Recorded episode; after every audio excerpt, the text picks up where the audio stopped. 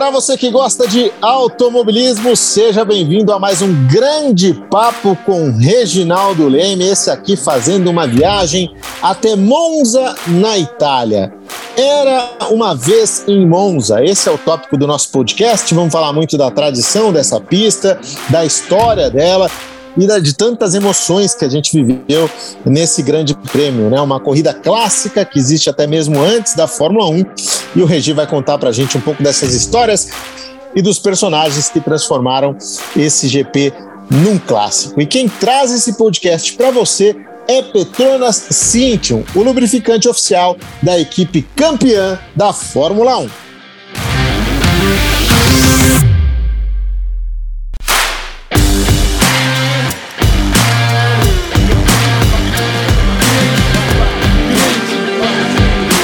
Grande Papo com Reginaldo Leme. Apresentação: Tiago Mendonça. Oferecimento: Petrona Cintium.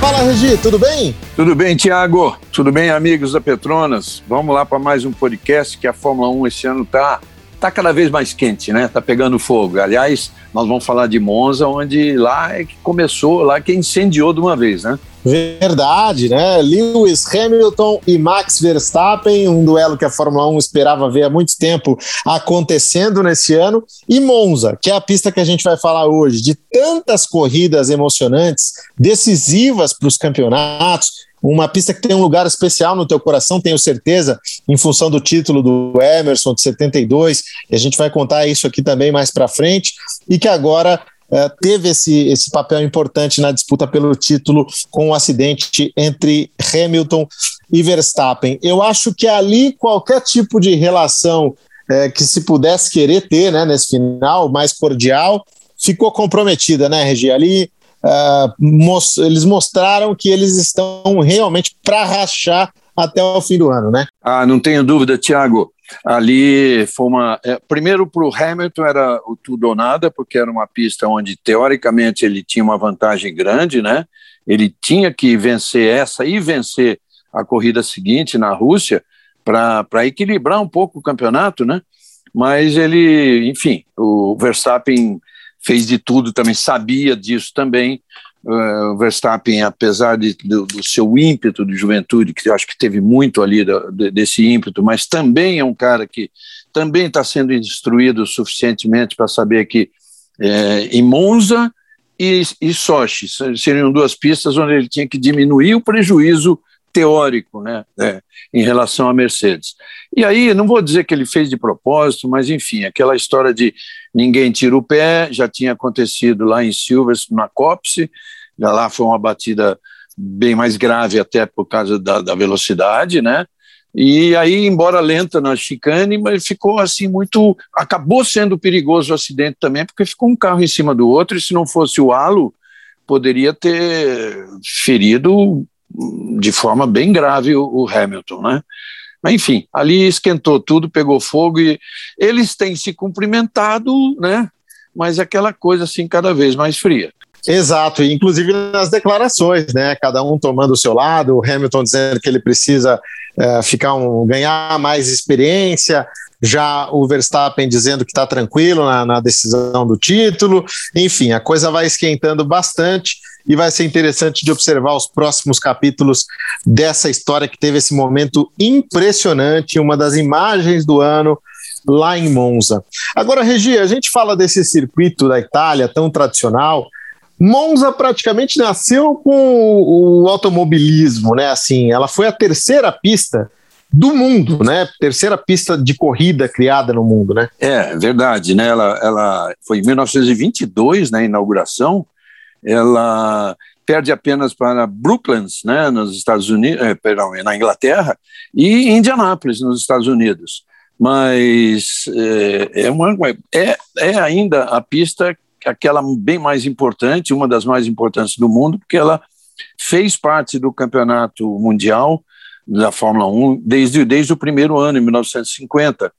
Então, outras, outras pistas tradicionais fizeram parte, mas elas foram teve, houve uma interrupção, por exemplo, Spa na Bélgica, né? houve uma interrupção grande de 10 anos. Né? Então, a Itália, além do GP da Inglaterra, é o único que está presente no calendário desde a primeira edição. Vamos lembrar que teve um ano que o Grande Prêmio da Itália não foi disputado em Monza, foi aquele em que é, Monza fica no meio de um parque, né, um parque imenso, enorme, muito bonito, por sinal. E o Partido Verde, que hoje é, é forte no mundo todo, mas na Itália sempre foi. E, e tinha, tinha uma reforma necessária lá para melhorar a condição de segurança de uma das curvas, não me lembro exatamente qual, que a FIA exigiu, isso foi em 1980, e, enfim, o Partido Verde vetou essa obra, não, não, não deixou de jeito nenhum, porque tinha que derrubar uma ou duas árvores. Né? Enfim, a coisa não teve solução e o Grande Prêmio foi disputado lá em Imola. Aliás, foi, foi vencido pelo Nelson Piquet. Mas Monza voltou, já no ano seguinte voltou e é, a gente sabe que é um dos circuitos mais velozes do mundo, né? É, sem falar no sem falar no famoso oval que foi quando ele foi inaugurado, o oval de 45 graus de inclinação. Nem em Indianápolis, nenhum nenhum autódromo oval dos Estados Unidos tem uma inclinação tão grande. Essa aí, Tiago, para quem, é, para quem, para os mais novos que não viram ainda o filme, mas que, que começaram a acompanhar a Fórmula 1 mais cedo, é recomendável assistir o filme Grand Prix, até tem nas locadoras aí. E hoje em dia deve ter certamente no YouTube. O filme Grand Prix, estrelado pelo ator James Garner e outros, Yves Montand, é, vários atores muito importantes, é, cada um fazendo o papel de um piloto da Fórmula 1 dos anos 60 e ali é extremamente importante, e esse oval, ele deixou de ser usado em 1961, depois do gravíssimo acidente que matou o piloto da Ferrari, o alemão Wolfgang von Trips. Era um, o, o von Trips, teoricamente, seria o primeiro alemão campeão do mundo. Né, com a morte dele, depois o, o automobilismo alemão não criou um outro piloto da Fórmula 1, só veio a ser campeão, na verdade, com o Michael Schumacher, né, muitos anos depois, né, é, em 1994. Foi o primeiro alemão a ser campeão. E esse oval deixou de ser usado em 1961, né, depois desse acidente, que além do Von Trips, matou 11 torcedores né, na famosa curva parabólica, na saída da curva parabólica ainda. Hoje existe a parabólica, mas antes, para quem lembra da corrida de Monza, quando você vê os carros saindo da parabólica, você vê lá atrás o oval antigo né? Então, eles saíam de lá numa velocidade muito maior. Imagine que, na época, atingia-se 280 km por hora com aqueles carros dos anos 60. É, hoje, hoje, hoje, se tivesse aquela, é, se tivesse aquela, aquela, aquela parabólica inclinada daquele jeito, seria 400 km por hora, quer dizer, impraticável para um, um circuito da Fórmula 1. Né? 400 km por hora é velocidade de um oval usado na Indy mas nunca nesse, nunca num circuito que é feito para a Fórmula 1, inclusive um circuito misto. Aliás, sobre esse acidente de 1961, tem um livro publicado recentemente do Américo Teixeira Júnior, que eu não li ainda, mas é, é, é, a grande tragédia de 1961, não li ainda, não pude comprar ainda, acabou de ser lançado nessa época da pandemia, eu já pedi, o meu não chegou ainda, mas eu imagino que seja espetacular, até porque o Américo é amigo nosso, jornalista do meio, sabe o que diz, sabe o que escreve, né, Tiago? Jornalista dos mais competentes, foi editor da revista Racing durante muitos anos, então com certeza é um material muito interessante. Ainda não tive a chance de ler também, mas estou ansioso para ler. É, o Regi falou dos 45 graus de inclinação desse oval de Monza. Só para vocês terem uma ideia, Talladega nos Estados Unidos, que a NASCAR encara como seu grande desafio da temporada, em função da inclinação, tem 33 graus de inclinação. Então, realmente é um é negócio impressionante que dá a dimensão do que era esse oval, que hoje deixou de ser usado, mas está preservado lá ainda como uma atração turística. Já passei por lá também com o Regi, tiramos foto por lá. É, todo, toda a etapa de Fórmula 1, os pilotos vão lá, é, enfim, curtir um pouco daquela, daquele ar do automobilismo antigo que faz muito bem também. E Monza que tem como maiores vencedores aí, né, o Michael Schumacher e o Lewis Hamilton com cinco vitórias cada. Regi, antes da gente entrar no capítulo do título do Emerson Fittipaldi, que eu sei que tem um, uma, um momento importante aí para o automobilismo brasileiro, eu diria que decisivo, né, que abriu as portas para muitos dos nossos talentos, que encorajou muitos dos nossos talentos, eu queria falar da prova do ano anterior, 1971. É, vamos trazer aqui rapidamente o que foi aquela prova, porque se trata da chegada mais apertada de todos os tempos, né, Regi? É, foi um ano antes de eu começar. E eu me lembro assim que é uma leitura que eu fazia na época, né, que eu só conhecia a Fórmula 1 através de leitura, e me impressionou muito eh, naquela. Olha, quando eu pisei em Monza e lembrei daquela chegada de 71, é, era um negócio assim impressionante. E tem muitas fotos. Tem muitas fotos dela, né? O, o vencedor, o Peter Getting da BRM, chegou apenas um centésimo. Na época não se media milésimos, tá? Então, um centésimo à frente do Ronnie Peterson, da Marte, e, e, e, mas eram três na chegada. E foram oito líderes diferentes e 26 trocas de liderança em 55 voltas. É, o Peter Getting, imagine, eu conheci ele depois, porque ele foi, ele era consultor técnico da Toleman quando o Ayrton Senna começou. E a gente, eu cheguei a conversar com ele bastante eh, durante um jantar, falar bastante dessa corrida, dessa chegada, tal. A gente brincava bastante com ele porque foi a última, única vitória do Peter Getting na, na história, né? Depois ele veio a falecer, morte natural, mais tarde. É, não me lembro até se foi algum acidente, mas não de corrida, lógico. Mas, enfim, mas foi um cara com quem eu conversei sobre isso, sobre essa chegada emocionante numa época em que eu não vivia na Fórmula 1, né? Não, é, foi, foi espetacular pelo que se tem registro, né? Uh, 001 à frente do Peterson, como você falou, Regi, e os cinco primeiros uh, separados por 061, ou seja, mesmo assim, pouco mais de meio segundo separando os cinco primeiros. Essa é uma diferença que é difícil hoje a gente ter entre os dois primeiros, que dirá entre os cinco. Então, Imagina. realmente chamou muita atenção. E não, e, tinha, e, e não tinha chicane. E não tinha chicane. Foi Exato. o último ano sem chicane. Então a velocidade era muito maior, a velocidade média era muito maior. Exato, as obras vieram na sequência, né? Inclusive para 1972, o circuito mais uma vez remodelado, ele passou por diversas obras ao longo dessa sua existência. Mas agora a gente chega nesse capítulo especial, nesse momento uh, importante até para a sua carreira também, Regi. Eu acho que ela é, tem paralelos muito importantes com a carreira do próprio Emerson Fittipaldi, em termos de, uh, do momento em que vocês começaram, da aposta que vocês dois fizeram, cada um na sua área. E eu queria entender de você qual foi a importância de fazer aquela corrida em loco, de vencer um desafio que não era fácil de estar lá né, na Europa, e, e, o quanto isso te marcou e o que, que você viveu naquele fim de semana? Bom, marcou de uma forma assim definitiva, é, é uma das marcas mais importantes que eu trago na minha carreira e na minha vida. Ela, inclusive, está contada com um capítulo muito bacana do, do meu livro. Eu falo do meu livro como se já existisse. Ele existe, mas não foi publicado, né?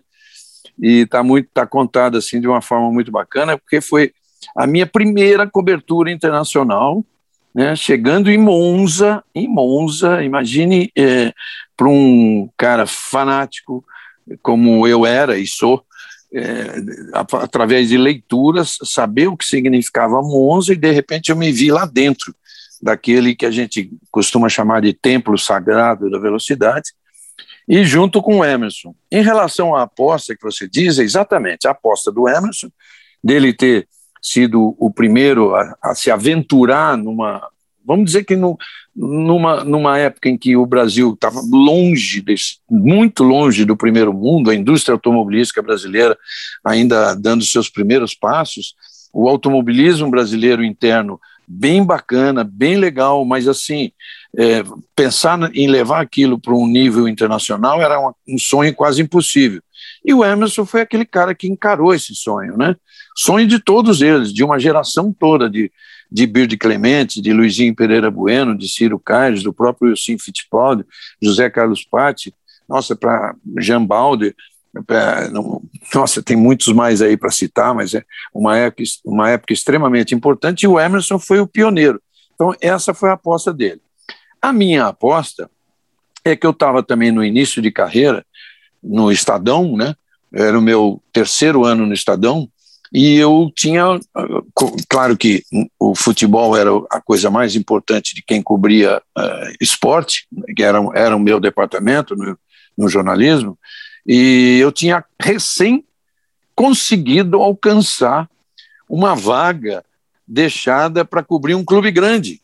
Né? A gente era, vai lá, oito, nove repórteres, e você cobrir um clube grande, um dos quatro clubes grandes de São Paulo, né? Quatro, porque na época portuguesa também era grande, considerada grande, e era grande mesmo. Então era Corinthians, São Paulo, Palmeiras e Portuguesa. E o Santos, que tinha lá na Vila Belmiro, tinha o correspondente dele lá que cobria, correspondente do Estadão, que cobria o Santos. Então eu tinha recém alcançado uma posição para cobrir o Palmeiras, né? É, recém nem tanto, porque isso foi na verdade eu, eu consegui em 1970. Foi aliás a forma que eu saí do Brasil pela primeira vez né, com o futebol, fazendo uma excursão pelo Palmeiras. Fomos para a Europa, para a Rússia, para a Geórgia, para. Nossa, tudo aqueles lugares lá perto de Sochi, que a gente acabou de ver. Eu percorri aquele o Mar Negro, aquela coisa, eu percorri aquilo em 1970, né? mas pelo futebol.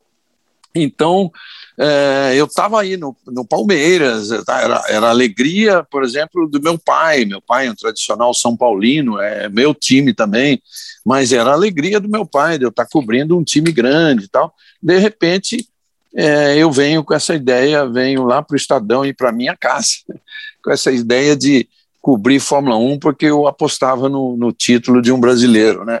Meu pai ficou tremendamente aborrecido, falou que eu que eu estava arriscando muito, não, mas o Estadão, é, apresentei o projeto em maio, dia 1 de maio, o Emerson ganhou uma corrida na Espanha, derrotando o Jack Hicks, que era o grande favorito do ano, como a Ferrari era a grande favorita. Ele de Lotus derrotou em Jarama, na Espanha. Eu cheguei na segunda-feira, apresentei um projeto lá para o Estadão, em maio, dia 2 de maio, é, eles estudaram aquilo. Na época, viajar era um negócio assim, para o brasileiro viajar, né? a competição do, da nossa moeda com o dólar era um negócio quase inviável. Então, demorou muito para eles é, estudarem aquilo tudo, e só foram aprovar, na verdade, em agosto, quando estava assim, muito claro que aquilo que eu tinha dito lá em maio, que muito provavelmente a gente teria um brasileiro campeão do mundo, em agosto, aquilo já estava muito claro que estava próximo de acontecer. Aí eles então me mandaram para uma corrida, inicialmente uma corrida em Brands Hatch, que era uma corrida extra-campeonato, que acontecia duas semanas antes de Monza. Eu fui.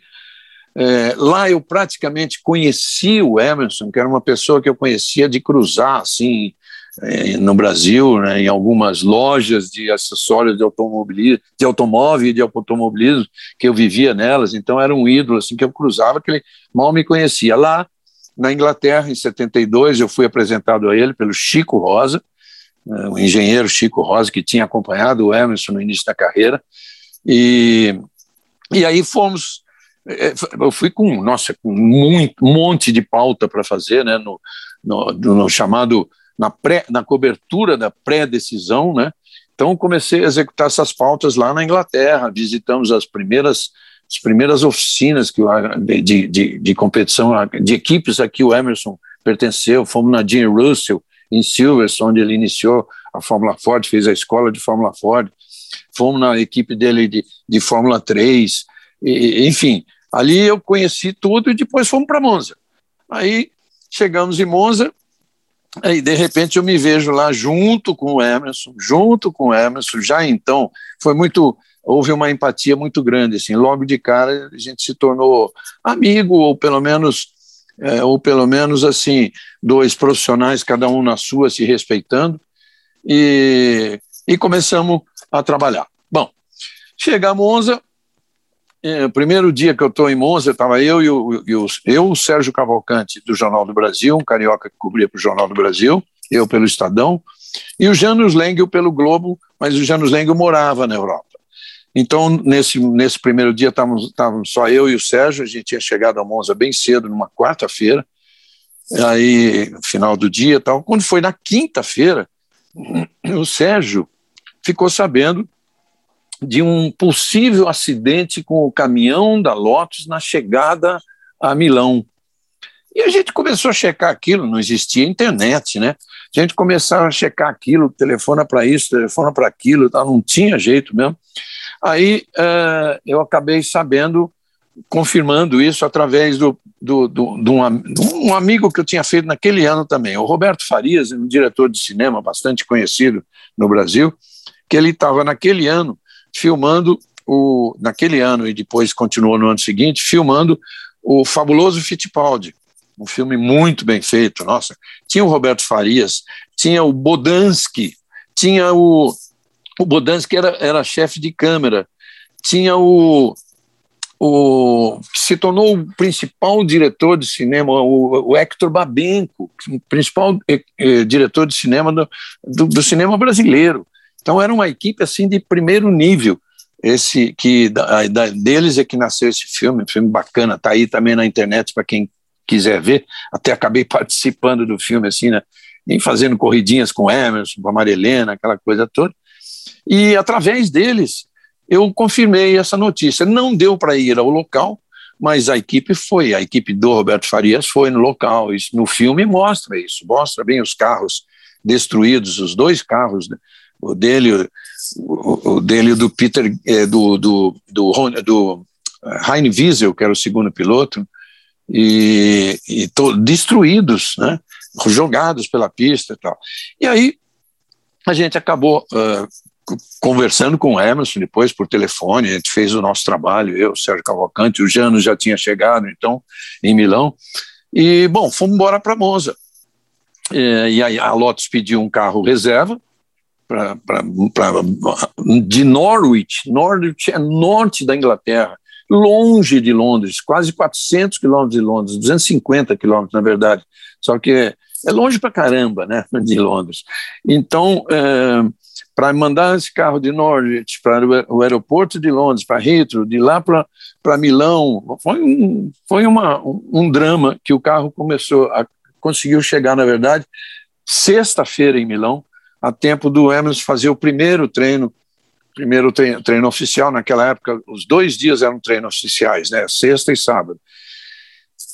Acabou o treino oficial, ele se classificou ali, o Jack Stewart era pole position, o Emerson estava bem colocado, é, enfim, ele só precisava de um quarto ou quinto lugar, não me lembro bem, acho que quarto lugar. É, o Jack Stewart tinha que vencer quarto a corrida. Lugar, isso aí. Quarto lugar, quarto lugar. O Jack Stewart tinha que vencer a corrida então era assim, vamos dizer que ele estava com o título praticamente na mão. Aí no domingo de manhã, nós estamos lá meio tranquilos, eu estava no motorhome dele, da, da Lotus com ele, quando veio a notícia dos mecânicos entraram esbaforidos ali correndo dentro do motorhome para avisar que tinha um vazamento no tanque de gasolina e que eles não achavam que o carro ia ficar pronto para a corrida. Ah, rapaz, foi uma loucura, foi uma correria. Bom, para você ter uma ideia, o Emerson tentou se isolar, mas em determinado momento estávamos eu e ele lá na garagem, e numa garagenzinha de Monza, não era nos boxes. Os boxes eram, não eram os atuais, mas eram no mesmo lugar onde eram os atuais. Só que não existia aquela coisa da, dos carros, quando saíam do box, ir para os grandes motorhomes que existem hoje, que são as verdadeiras oficinas ali das equipes. Aquilo não, tinha uma, um monte de umas casinhas parecidas mais com Jockey Club, é, um pouquinho isolado até do paddock, e lá ficavam os carros e os mecânicos mexendo. Bom, enfim, eu com a mão na graxa, Emerson com a mão na graxa, é, tentando ajudar os mecânicos ali naquela correria. Teve um determinado momento que o Chapman falou: Não, Emerson, melhor você ir lá para o motorhome, vai descansar, vamos torcer para ficar pronto e tal. Então ele lá ficou isolado, esperando a notícia é, chegar a notícia de que finalmente o carro tinha ficado pronto e que ia participar da corrida, mas ficou pronto sem poder testar. Então, o Emerson não sabia se de repente ele ia entrar no carro e ia ficar banhado de gasolina, se haveria um novo vazamento, enfim, correndo até esse risco. Vou parar por aqui, depois você vamos lá, é, Tiago, você vai. Porque senão essa história vai longe, né? Mas é assim que a gente gosta, Regi. Esses detalhes todos de bastidores é que fazem aí o deleite desse grande papo com o Reginaldo Leme, coisas que só quem esteve lá pode, pode trazer para gente, né? E foi de fato um, uma tensão muito grande ali, é, pelos relatos que a gente tem, é, entre a Lotus, o Emerson, essa questão de largava, não largava. Vamos lembrar, né, Regi? É, tudo bem, arrumou a questão do vazamento. Não eram carros que tinham grande confiabilidade. O número de, de abandonos na época era altíssimo. Então, realmente não, não havia nenhuma confiança de que ele pudesse terminar aquela prova e pudesse coroar o título naquele momento. E ele estava largando em sexto, né, Regi? Não, não era também uma, uma situação das mais simples. Tá, já estava largando em sexto, exatamente por ter é, feito toda a classificação com, com o treino com o carro reserva, né, aquele que havia chegado em cima da hora lá na sexta-feira e o Jack Stewart na pole position. Mas o Jack tinha que ganhar a corrida, ele tinha que chegar em quarto. O Emerson, todo mundo sabe, fez a carreira como o piloto agressivo, agressivo quando precisava, mas extremamente é, professoral, né, matemático, como mais tarde a gente viu, característica que mais tarde a gente viu no Alan Prost. E aí é, deu a largada, aquela coisa toda, o Jack Stewart abandonou logo, logo, logo, e facilitou isso, deixou o caminho aberto para o título do Emerson. Né? Aí ele passou a correr bem mais tranquilo, foi ganhando posições e faltando nove voltas para o final, o líder, Jack Hicks, líder com a Ferrari, né? Monza é, quase vindo abaixo, com uma vitória, eventual vitória da Ferrari, e aí o carro sofreu uma pane elétrica, parou, e aí o Emerson foi a, sem precisar vencer, ele além de tudo foi campeão ganhando a corrida, né? E o pai dele, o Wilson Fittipaldi, o Barão, era o narrador da Rádio Jovem Pan. Ele transmitiu o título do filho para, para todo o Brasil e me convidou, na época eu não precisava, eu, como trabalho de jornal, durante a corrida, eu só precisava estar marcando, fazendo mapas, né? naquela época não tinha é, essa, tudo que a gente tem, essa facilidade toda de cronometragem né, oficial ali, mostrando todos os dados, na época era na mão, então, eu fazendo o mapa da corrida, mas fiquei na cabine da Jovem Pan, a convite do, do Barão, fiquei do lado dele. Então, é uma coisa assim. É, na época, eu não tinha noção do quanto isso poderia ser histórico para mim, e graças a Deus eu aceitei o convite dele, assisti a corrida toda ao lado dele, vi a emoção dele toda ao narrar o título do, do, filho dele, emocionado mesmo. Aliás, a dona Júzia, a mãe do Emerson, também estava na cabine. E aí, quando cruzou a linha de chegada, e aí tinha aquela volta final, tudo aí, eu desci correndo para ir falar com o Emerson, para ir tentar chegar nele. E o Wilsinho foi o primeiro a chegar. É, o Wilson ajudou a tirá-lo do carro. O Wilson foi um cara extremamente importante para a ida do Emerson pra, para a Europa, né? Porque era ou ele ou o Emerson. Ele era mais velho, ele achou que o Emerson tinha mais condições, eles venderam tudo o que tinham, inclusive uma fábrica de volantes, né, aqueles volantes pequenos que chamava a fábrica, a marca chamava Fórmula 1, olha que marca, e eles venderam aquilo e venderam tudo que tinha para possibilitar o Emerson correr de Fórmula 3 em, em, em 1969. Bom, terminado aquilo tudo, teve, a gente fez a festa ali e tudo, e teve uma modestíssima recepção no, no escritório do Instituto Brasileiro do Café, no centro de Milão. O, IBC era também patrocinador do Emerson, e lá fomos nós, pô, era o Emerson, a família, de jornalistas tínhamos eu, Janus Leng, o Sérgio Cavalcante, o Lemir Martins. Eu me lembro que tinha muita gente de rádio, né, na época, que a Rádio Bandeirantes mandava, a Rádio Globo de São Paulo mandava, a Rádio Globo do Rio, Rádio Tupi do Rio. Tinha duas rádios, a Rádio Gaúcha e eu não me lembro outro, o nome da outra rádio também lá de Porto Alegre. Então, todos esses locutores e a própria Jovem Pan no Barão, claro. Então, imagine, não sei quantos nomes de rádio eu falei, mas eram sete ou oito, né? Então, todos os narra esses narradores de rádio foram lá na festa, os comentaristas, o Edgar Melo Filho era comentarista da, da Bandeirantes, e, e aí ficamos lá numa festinha super modesta, cortou-se um bolinho ali, comeram uns salgadinhos, tomaram uma tacinha de champanhe e então, tal. E ficamos numa conversinha rápida e fomos, saímos, né? cada um foi para o seu lugar jantar ainda, para ir dormir tudo. E anos, muito, muito anos depois, numa entrevista do programa Linha de Chegada, que eu fui fazer no Rio de Janeiro, na casa onde o Barão, já aposentado, ele estava morando, né, os últimos anos da vida dele, e aí foi Emerson, Wilsinho, Christian Fittipaldi, o Pietro Fittipaldi, imagine, o Enzo, tá, o Enzo devia ter né, três, quatro anos de idade, nem pensava ainda em correr, e hoje ainda tem o Emo, né? É o filho do Emerson com 14, que é mais novo de todos eles. Tá? Então, é, os que já corriam, todos os Fittipaldi, eu fiz assim o clã Fittipaldi, um programa belíssimo no, na, no, no, no Linha de Chegada, na Globo, e aí, durante o programa, o Wilson, o Wilson é um cara que se emociona muito facilmente, né? O Tiago está escrevendo o livro dele, sabe disso. Quantas vezes ele deve ter se emocionado contando histórias dele. E ele resolveu contar uma história. Olha, eu, que ano foi esse programa? Porque é, pelo menos 30, 40 anos depois do título, provavelmente, quase 40 anos depois do título, pelo menos 35, e eu não conhecia essa história. Ninguém conhecia. Nenhum jornalista conhecia, nem no Brasil, nem no exterior. E o Wilson resolveu confessar ali que naquele, naquele momento, lá no Instituto Brasileiro do Café, o Emerson chamou a ele, o Wilsinho e ao pai, e dizendo que desde que ele tinha saído do autódromo, tinha ido para o hotel, tomar um banho, aquela coisa toda, descansar, e tinha pensado muito na vida.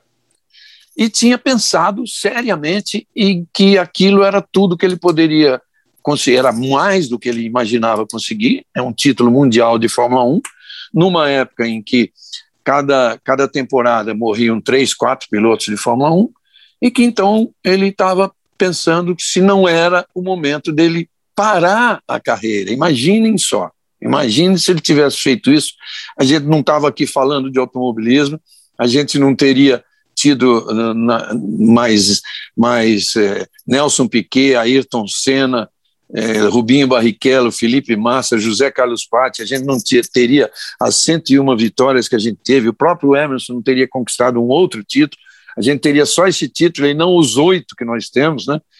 E graças a Deus, o Wilsinho e o pai do Wilsinho, o Wilson, conseguiram demover o Emerson daquela, daquele pensamento. E eles tinham tanto medo quanto o Emerson, né? O Wilson, medo pelo irmão, e o pai, o Wilson, medo pelo filho, tanto medo quanto o próprio Emerson. Mas eles pensaram da seguinte forma: Emerson, e foi, foram as palavras deles: Emerson, isso é tudo que você gosta na vida, foi tudo que você sonhou na vida. Você chegou aqui, você conquistou isso, tem muitos anos de carreira pela frente, corre numa das principais equipes do mundo, a Lotus tem muitos anos de Fórmula 1 pela frente. Se você tomar essa decisão, você vai ser um cara infeliz. Sei lá o que, que você vai fazer na vida, mas vai ser um cara infeliz.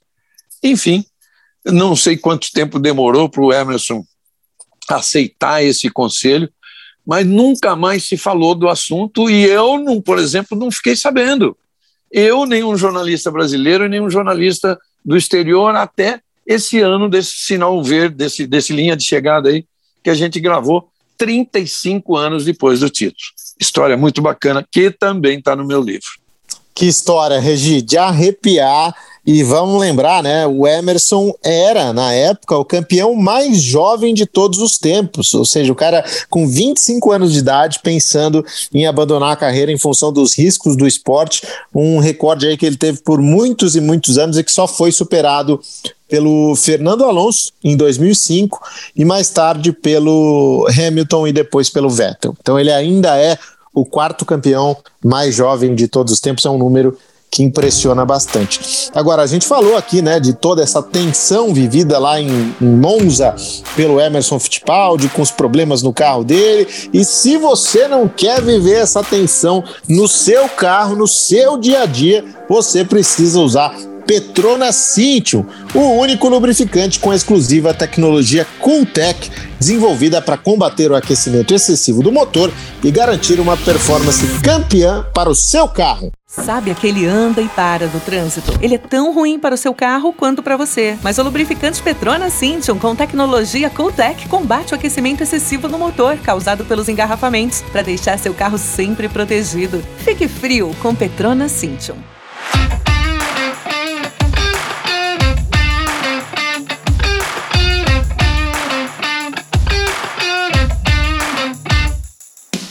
Regi, falamos de Emerson Fittipaldi, uma história maravilhosa aí que você contou pra gente, dividindo alguns dos segredos, alguns dos, dos acontecimentos de bastidor aí, de bastidores. Agora não dá para falar de GP da Itália sem falar da Ferrari, a equipe mais famosa do mundo, a equipe que está presente desde a primeira temporada da Fórmula 1 e que viveu em Monza um de seus momentos mais emocionantes na temporada de 1988, né, Regi? Uma temporada em que parecia impossível alguma outra equipe vencer a imbatível McLaren e eles conseguiram. Imbatível mesmo, né, Tiago? 1988, McLaren venceu 15 das 16, né?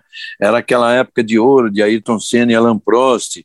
É, cada um dividia as, as, vitórias ali. O Senna estava ligeiramente na frente, mas o Prost, é, quando não vencia, chegava, marcava seus pontos. Enfim, o um campeonato totalmente aberto e o Senna precisando daquela, os dois precisando muito daquela vitória. Só que o Prost teve problema de motor né? Isso em Monza, né? Justamente na corrida de Monza, que foi a McLaren foi perder essa corrida. Ela não completou as 16 vitórias em 16 corridas por causa disso. O Prost teve problema de motor e o Senna liderava a corrida até faltarem duas voltas para o final. Aí, inadvertidamente, também eu, eu acho que são coisas assim que eu hoje ainda critico um pouco no Verstappen critiquem outros pilotos jovens talentosos, né, como era exatamente o caso do Senna, reconhecidamente talentoso, mas estava no seu quarto ano de Fórmula 1, né, ainda, ainda e, e, e, a primeira vez podendo lutar por um título, então ele, ele sabia que ele tinha que vencer aquela corrida e arriscava mais do que devia. Né, acabou arriscando mais do que devia. Aí não foi nem tanto risco. Ele entrou numa na chicane, liderando a corrida, e tinha uh, a Williams, era uma equipe, era um, tinha um bom carro, mas longe de ser um carro vencedor, e o Nigel Mansell, que era o piloto da Williams, nessa corrida, ele pegou catapora, imagine, uma, uma, uma doença de, de criança, e o Mansell não pôde participar. E o Frank Williams chamou o, o, um iniciante, Jean-Louis Lesser. Jean-Louis Lesser era filho do Joe Schlesser, que foi um piloto que faleceu na pista. O Joe Schlesser foi é, correu pela Williams, correu por várias equipes, e é um cara assim, foi muito amigo do Guy Ligier. Guy Ligier é o fundador da Ligier, por isso até que os carros da Ligier tinham é, as iniciais JS, de Joe Schlesser. E, enfim, o Jean-Louis Schlesser estava aí, é, um estreante, sem nenhuma experiência, entrando na chicane muito mais lento do que o Senna, e aí o que eu digo foi que foi o erro do Ayrton. Ele não, não reconhecer que o cara estava muito mais lento, tipo assim, tira o pé, deixa o cara terminar a chicane e vai embora. Não, ele foi disputar a chicane com o Schlesser, os dois bateram e ele saiu fora da corrida. Imagine que isso, aí, os, as 15 vitórias em 16 corridas com Ayrton Senna e Alan Prost ainda representam um recorde na, imbatível ainda nos dias de hoje mesmo depois daquelas fases dominantes de, de Williams, Ferrari e a atual fase de Mercedes. É, nenhuma delas ganhou todas as corridas do campeonato, menos uma, como foi o caso da McLaren. E aí é, aconteceu exatamente em Monza, levando a torcida da Ferrari à, à loucura, porque quem assumiu a liderança com a batida do Senna foi Gerhard Berger, piloto da Ferrari, seguido por ninguém menos que Michele Alboreto, o primeiro piloto italiano da Ferrari depois de tantos anos. É, então eles conquistaram uma dobradinha para a equipe italiana e isso aconteceu menos de um mês depois da morte do comendador Enzo Ferrari. E a, e a Ferrari ainda não ganhava em Monza desde 1979, que tinha sido o último ano, o último título dela com George Scheckter. Então, olha que importância que foi para a Ferrari né? Mas que decepção que foi para, principalmente para Ayrton Senna e para os brasileiros. Mas o Senna ganharia o campeonato de todo jeito naquele ano. Ganharia o campeonato de forma brilhante, o Ayrton Senna, mas de fato é, deixou de ter um número histórico aí a McLaren em função desse acidente, que muita gente aponta como um erro do Ayrton mesmo, né? E eu também acho que foi. É, diria que foi um dos maiores, é, acho que perdendo só para é, esse mesmo ano, o um acidente em Mônaco, que ele sofreu quando liderava. Então, é, realmente chama muita atenção é, isso que aconteceu e que acabou dando a vitória, acabou construindo uma narrativa muito bonita para a torcida da Ferrari que conquistava essa vitória tão especial no circuito de Monza depois de tanto tempo. E uma dobradinha, como o Regi falou, logo depois da morte do comendador Enzo Ferrari, uma belíssima homenagem feita pela, pela para o Enzo Ferrari por parte é, dos pilotos da Ferrari, né? A gente caminhando um pouco no tempo, a gente volta a um momento especial também, não só da Ferrari, mas também envolvendo o nome do Ayrton Senna. Em 2000, uh, o Schumacher estava a caminho do primeiro título dele pela Ferrari e a caminho do tricampeonato. E ele acabou vencendo lá em Monza com a Ferrari. Só isso já seria motivo para muita emoção. Mas tinha outra coisa, né, Regi? Aquela foi a 41 primeira vitória do Schumacher e ele, com esse número, igualou o Ayrton Senna. Foi um momento, é, acho que foi tocante para todos nós e também para o Schumacher, né? Então, e para o Schumacher, que ninguém conhecia esse lado emocional dele, né? Foi a primeira vez que o Schumacher demonstrou uma real emoção, assim, num, numa das entrevistas coletivas de Grande Prêmio, quando, quando ele foi perguntado pelo locutor oficial que fazia entrevista também, um jornalista também, um grande amigo meu da época do, dos mais tradicionais, né? Ele, ele perguntou para o Schumacher, afirmou, né? Você já chegou, já, já caiu a ficha de que essa foi a 41 primeira vitória e você empata em número de vitórias com Ayrton Senna? Schumacher simplesmente não conseguiu responder, né? Ele ficou em silêncio e caiu num choro, mas um choro assim incontrolável, né? É, uma real emoção que parecia que ele estava se lembrando exatamente do acidente do Ayrton em Imola seis anos antes, né? E, e aliás, esse episódio está relatado no documentário recentemente lançado na Netflix. E o que estavam do lado dele, o Mika Hakkinen, né? finlandês, gelado como todo finlandês, e o Ralf Schumacher, irmão do, do Michael Schumacher, que nunca tinha visto o irmão numa situação daquela. A, o espanto do Ralf era um negócio impressionante, assim, a, a cara de espanto dele, ele tentando é, um carinho assim no irmão, passava a mão na cabeça do irmão, e o, e o Schumacher com a cabeça abaçada, o boné e tudo, o rosto escondido e chorando mesmo. E o, e o Hakkinen, e o Hakkinen, maior rival do Schumacher, né, e gelado como um bom finlandês, ó, querendo abraçar o, o Michael ali naquela, o Michael Schumacher ali naquela situação, porque surpreendeu todo mundo. Surpreendeu a quem estava em casa, surpreendeu a quem estava no autódromo, porque a, a, a, a, entrevista é transmitida para o autódromo, surpreendeu quem estava dentro da sala de entrevistas, era o meu caso, inclusive, porque eu, eu seria um, um dos entrevistadores depois, né? Que as, as televisões que cobriam regularmente, que eram a Globo pelo Brasil, a TF1 pela França, a RTL pela Alemanha, a, a RAI pela Itália e a BBC pela Inglaterra, a gente se revezava e fazia aquelas entrevistas com os três primeiros colocados. Então, primeiro tinha aquela entrevista oficial, depois entrávamos nós. Então eu estava na sala vendo isso, também me surpreendeu.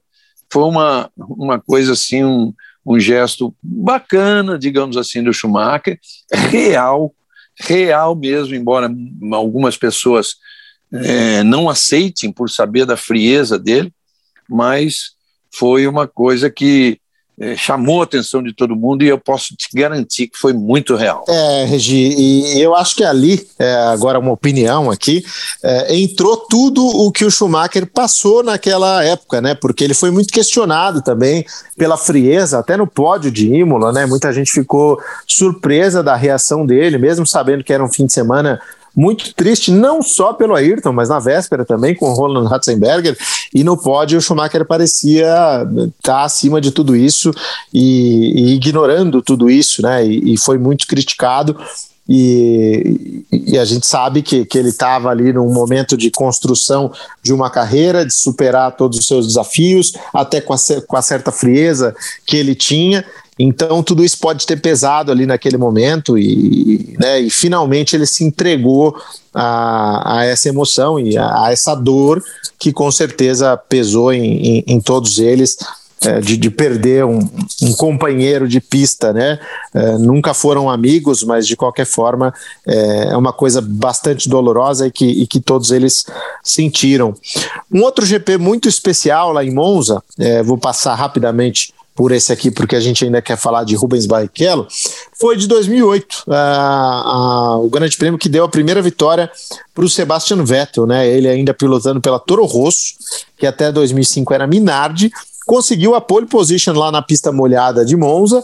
E poderia até ter sido um resultado circunstancial, mas o cara confirmou no domingo, né? Ganhou aí de forma indiscutível, se tornou o piloto mais jovem a vencer uma corrida naquela época e, e entrou para a história também esse resultado do Sebastian Vettel. Vale lembrar a própria a própria Toro Rosso, já com o nome de AlphaTauri, também voltou a vencer outra vez em Monza no ano passado com o Pierre Gasly, uma vitória também bastante é, emotiva, bastante emocional. Agora, o que eu queria trazer para o nosso debate aqui, Regi, é a última vitória do Brasil na Fórmula 1. Caramba, quanto tempo já faz, hein?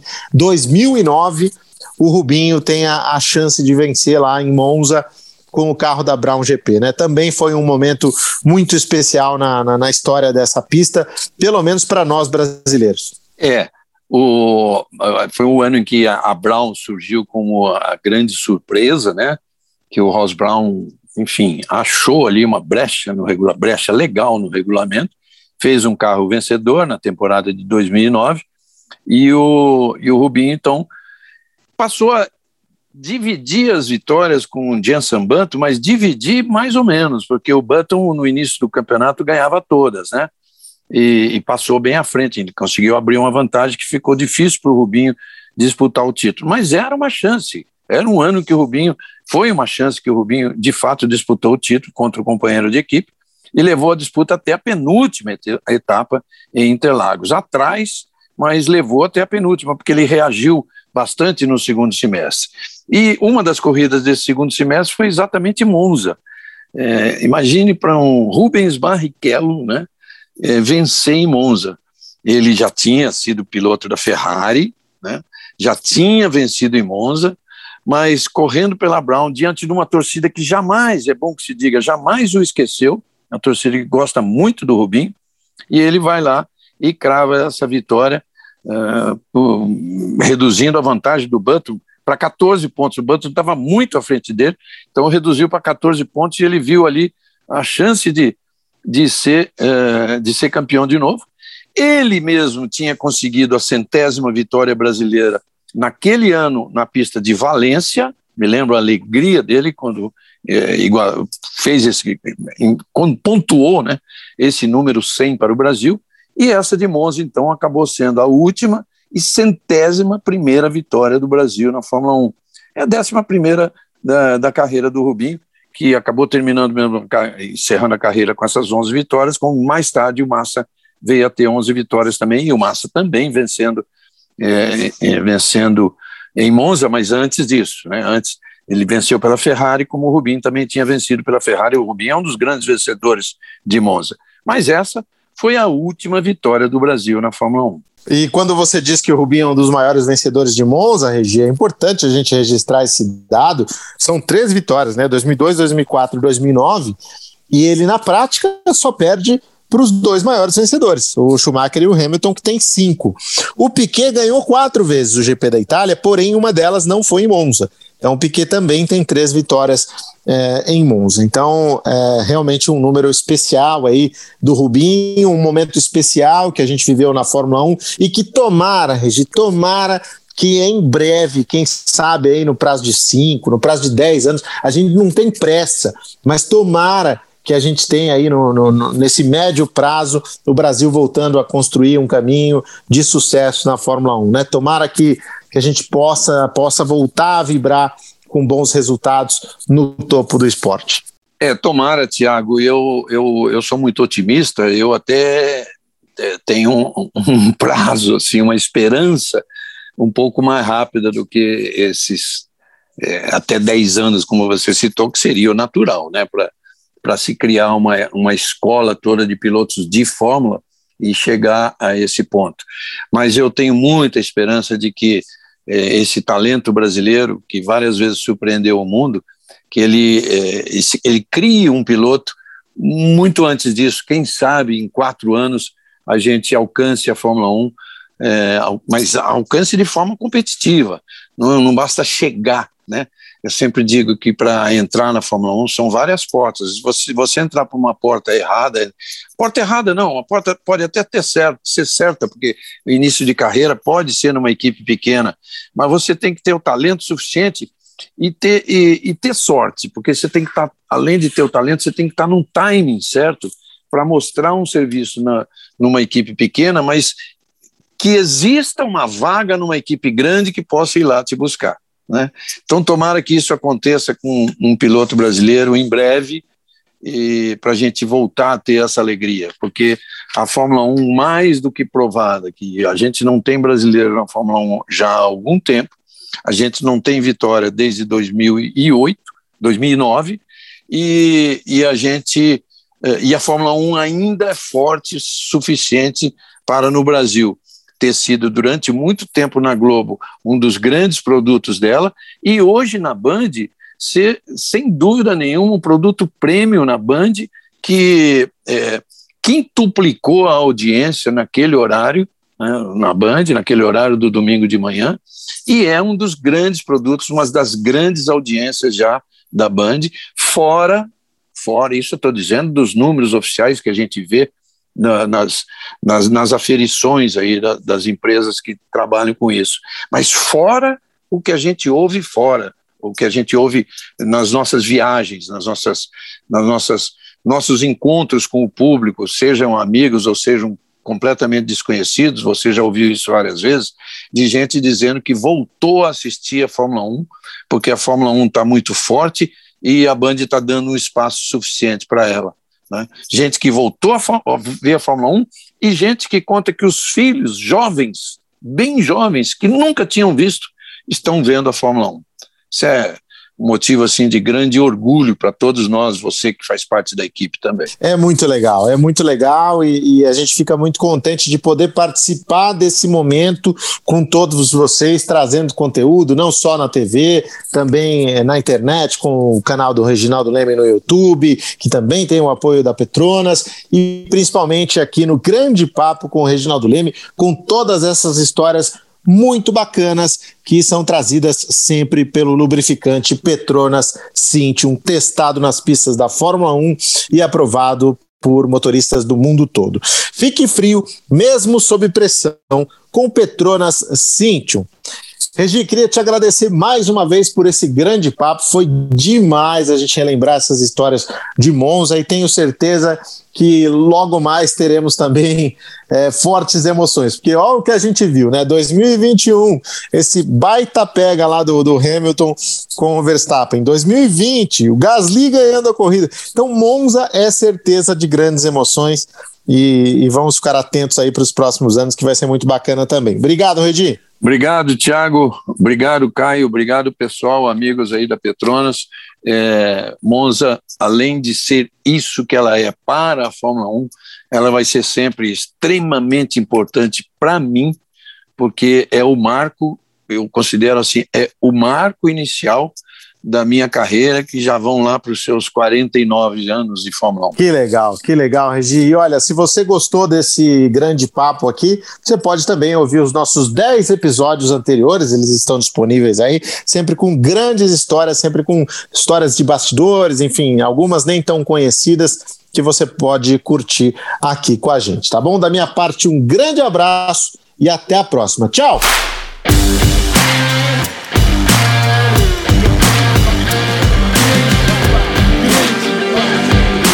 Grande Papo com Reginaldo Leme. Apresentação: Tiago Mendonça. Oferecimento: Petrona Cintium.